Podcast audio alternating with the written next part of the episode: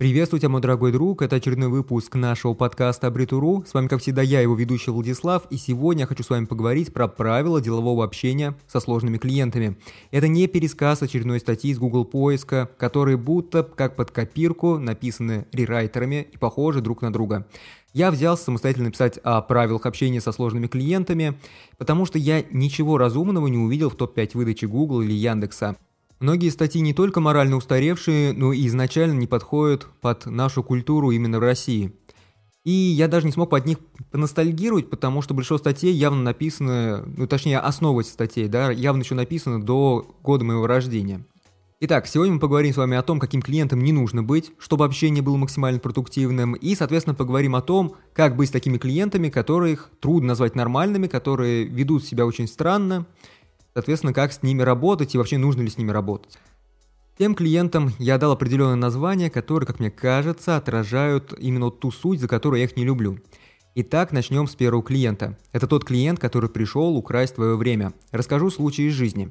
Был у меня как-то довольно такой неприятный случай, казалось бы, вроде как взрослые люди, попросили меня организовать встречу для консультации.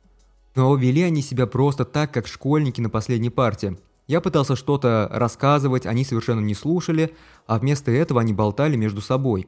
И это в какой-то момент просто начало меня раздражать. Я стал часто оговариваться, да и в целом я тогда мечтал о том, чтобы эта встреча быстрее закончилась.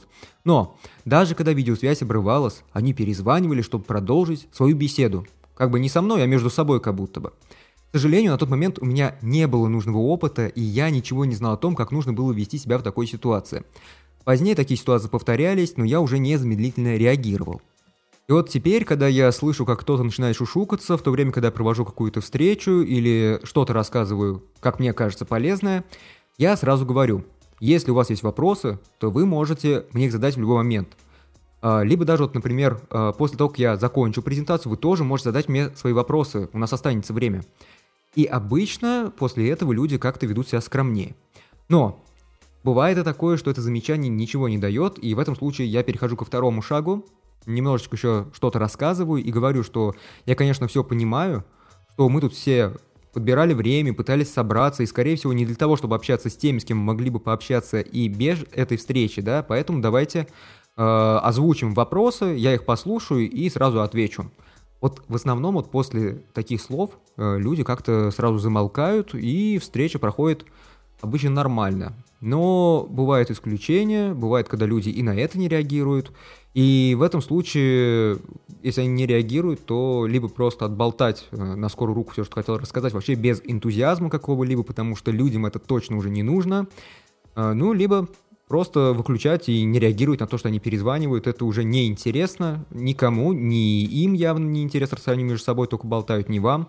Потому что если бы это действительно были вопросы, которые требовали бы обсуждения, то очень вероятно то, что они бы их задали, да, и вот если бы они задали, это действительно круто, потому что вы тогда появляете какую-то дополнительную информационную потребность у человека и, соответственно, можете ее закрыть. Но если они там, не знаю, сидят, обсуждают какие-то семейные вопросы, то, по-моему, встреча проходит зря, ее незачем продолжать. Второй тип клиента, тот, который меня огорчает, когда я с такими сталкиваюсь, это тот клиент, который пришел показать, кто тут хозяин.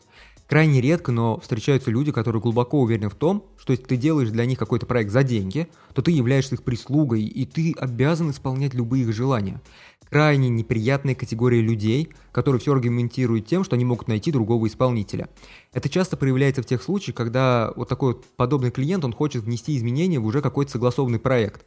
Ты не хочешь переделывать, Тебя вообще можно называть специалистом делов-то на 5 минут, а ты говоришь о каких-то там часах работы. Я не, до сих пор как бы не знаю, что делать с такими клиентами. Мне кажется, особо с ними ничего не сделать, и иногда имеет смысл попробовать согласовать правки к проекту за дополнительную оплату. Но мой опыт мне подсказывает то, что клиент не поймет вот эту ценность труда и будет крайне недоволен вашим нежеланием поработать бесплатно, и это будет конфликт. И, наверное, иногда бывает оптимально действительно дать таким клиентам возможность найти другого исполнителя – Третий тип клиента, который меня раздражает, это клиент, который пришел поторопить. Я не люблю исполнителей, которые постоянно перекидывают сроки, хотя я и сам тоже так иногда делаю, потому что жизненные ситуации бывают разные. Но я тут не про свои недостатки рассказываю, а про клиентов, которые вообще не знают ничего про продуктивное общение. Я уверен в том, что сложные проекты, они не могут быть реализованы без непосредственного участия заказчика. Естественно, я понимаю то, что любые заказы, они делаются по описанию, ну то есть техническому заданию. Но даже самое полное описание, оно, как правило, имеет какие-то пробелы, которые может заполнить только сам заказчик. Соответственно, появляются какие-то вопросы, которые требуют уточнения. И вот нередко люди, которые пытаются поторопить, чтобы получить вот этот вот желанный результат побыстрее, они, э, вот когда у исполнителей появляются дополнительные вопросы, совершенно не отвечают. То есть ответ приходится ждать буквально неделями. И обычно в такие моменты начинаешь думать о том, что на самом деле, кажется, никакой срочности в этой задаче не было, и, наверное, зря вообще вот повелся на эти уговоры клиента, передвинул выполнение других заказов, и, скорее всего, так делать не нужно. Для решения этой проблемы, скорее всего, исполнителю следует э, провести какое-то обсуждение проекта в, письменную, в письменной форме. То есть заранее указать тот факт, что конечный срок будет назван сразу после получения последнего согласованного задания, подчеркнув то, что чем быстрее будет вот это письменное техническое задание получено от клиента, соответственно, тем быстрее получится все сделать. И ни в какой другой форме это не обсуждать. У меня были случаи, когда я все же соглашался и вот согласовывал вот эти все правки именно устно, и могу сказать, что это в большинстве случаев заканчивалось конфликтами, потому что клиент всегда говорил, а я вам не так пояснял, а вы меня не так поняли, и знаете, это не моя проблема, что вы меня не так поняли, поэтому давайте еще раз переделывайте, и желательно без дополнительной оплаты. А когда у вас будет именно письменное техническое задание, вы сможете показать в конкретном документе конкретные места и показать наглядно, что вы сделали именно так, как описано. И ваша фантазия тут ни при чем описано в техническом задании все должно быть дословно, именно вот так, как ожидает клиент, что будет реализовано. И на этом точка. Есть еще такая категория клиентов, которые меня тоже бесят. Вот они пришли чисто показать, насколько ты плох. Вот эти люди, которые за тысячу рублей хотят получить результат на миллион, но оплачивать работу они согласны только по самой минимальной планке. Расскажу свою историю. Я где-то в 2018 э, году работал на фрилансе и занимался созданием сайтов на различных CMS-ках под заказ. Ну и, соответственно, одностраничники тоже делал. Ничего сложного на самом деле, но я и брал за это, соответственно, немного. В большинстве случаев э, было достаточно подобрать какую-то оптимальную систему для управления страницами сайта, подобрать оптимальный набор плагинов, и средняя стоимость там была в районе 3000 рублей, это на 2018 год. Это реально очень-очень мало, там 3 или, предположим, 5000 рублей. Часто я сталкивался в момент сдачи проектов с критикой, хотя всегда делал то, что описано в техническом задании дословно, которое ранее согласовывался. И вот чаще всего критика была именно со стороны людей, которые пытались сделать интернет-магазины. Больше всего вызывало недоумение то, что клиенты ссылались на отсутствие гибкости фильтров и умного поиска в категориях товаров, а в качестве аргументов они приводили примеры сайтов веб-студий, где минимальный чек от 80 тысяч рублей за такие же поделки, или даже там 100 или 150 тысяч рублей. Самые отбитые вообще могли в пример приводить какие-то крупные маркетплейсы наподобие Озон, Сбермаркета или Яндекс.Маркета. И вот, кстати, вообще сейчас подумать, да, мне интересно, сколько десятков миллионов рублей эти сервисы вложили в разработку, дизайн и так далее. В общем, скорее всего, я разработчик действительно совсем не того уровня, чтобы вот сделать какой-то продукт, который был бы, э, ну, вообще мог бы составить конкуренцию таким крупным маркетплейсам. Да, и работали над этими сервисами точно не один самоучка, а целые крупные команды.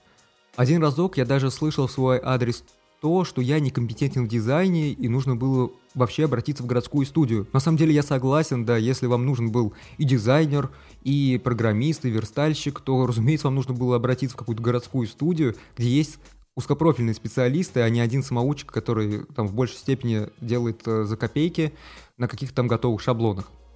И на самом деле, да, вот э, люди, которые за 5, условно, там, тысяч рублей, ну, там, за какие-то вообще любые небольшие суммы, рассчитывают на результат такой же, как у конкурентов, которые потратили сотни раз больше или в несколько сотен раз больше, они являются максимально неадекватными.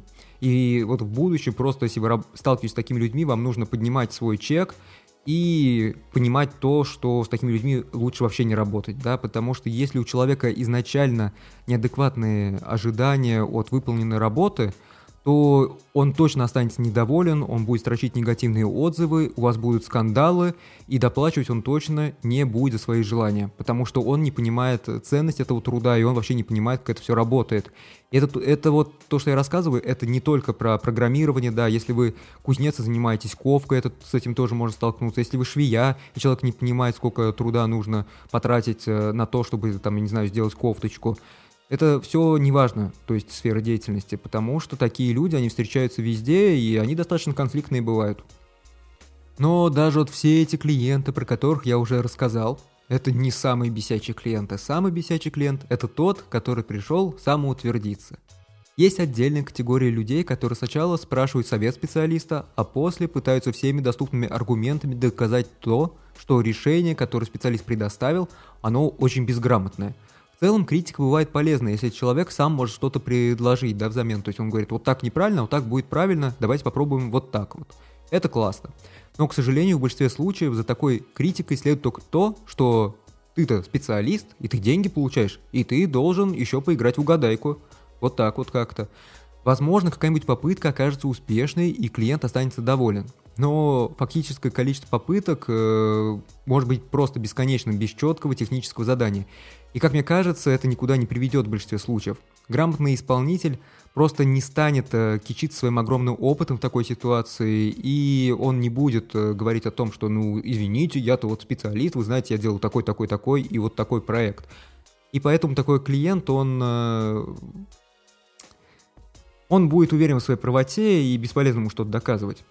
А вот что было бы более ценно, если бы этот клиент действительно поделился своим опытом, своим видением, и вы бы вместе уже могли бы подумать над правильным техническим заданием, и, соответственно, используя уже свой опыт и опыт этого клиента, вы могли э, составить именно то, что работало бы так, как клиент ожидает. Но, к сожалению, такое крайне редко бывает.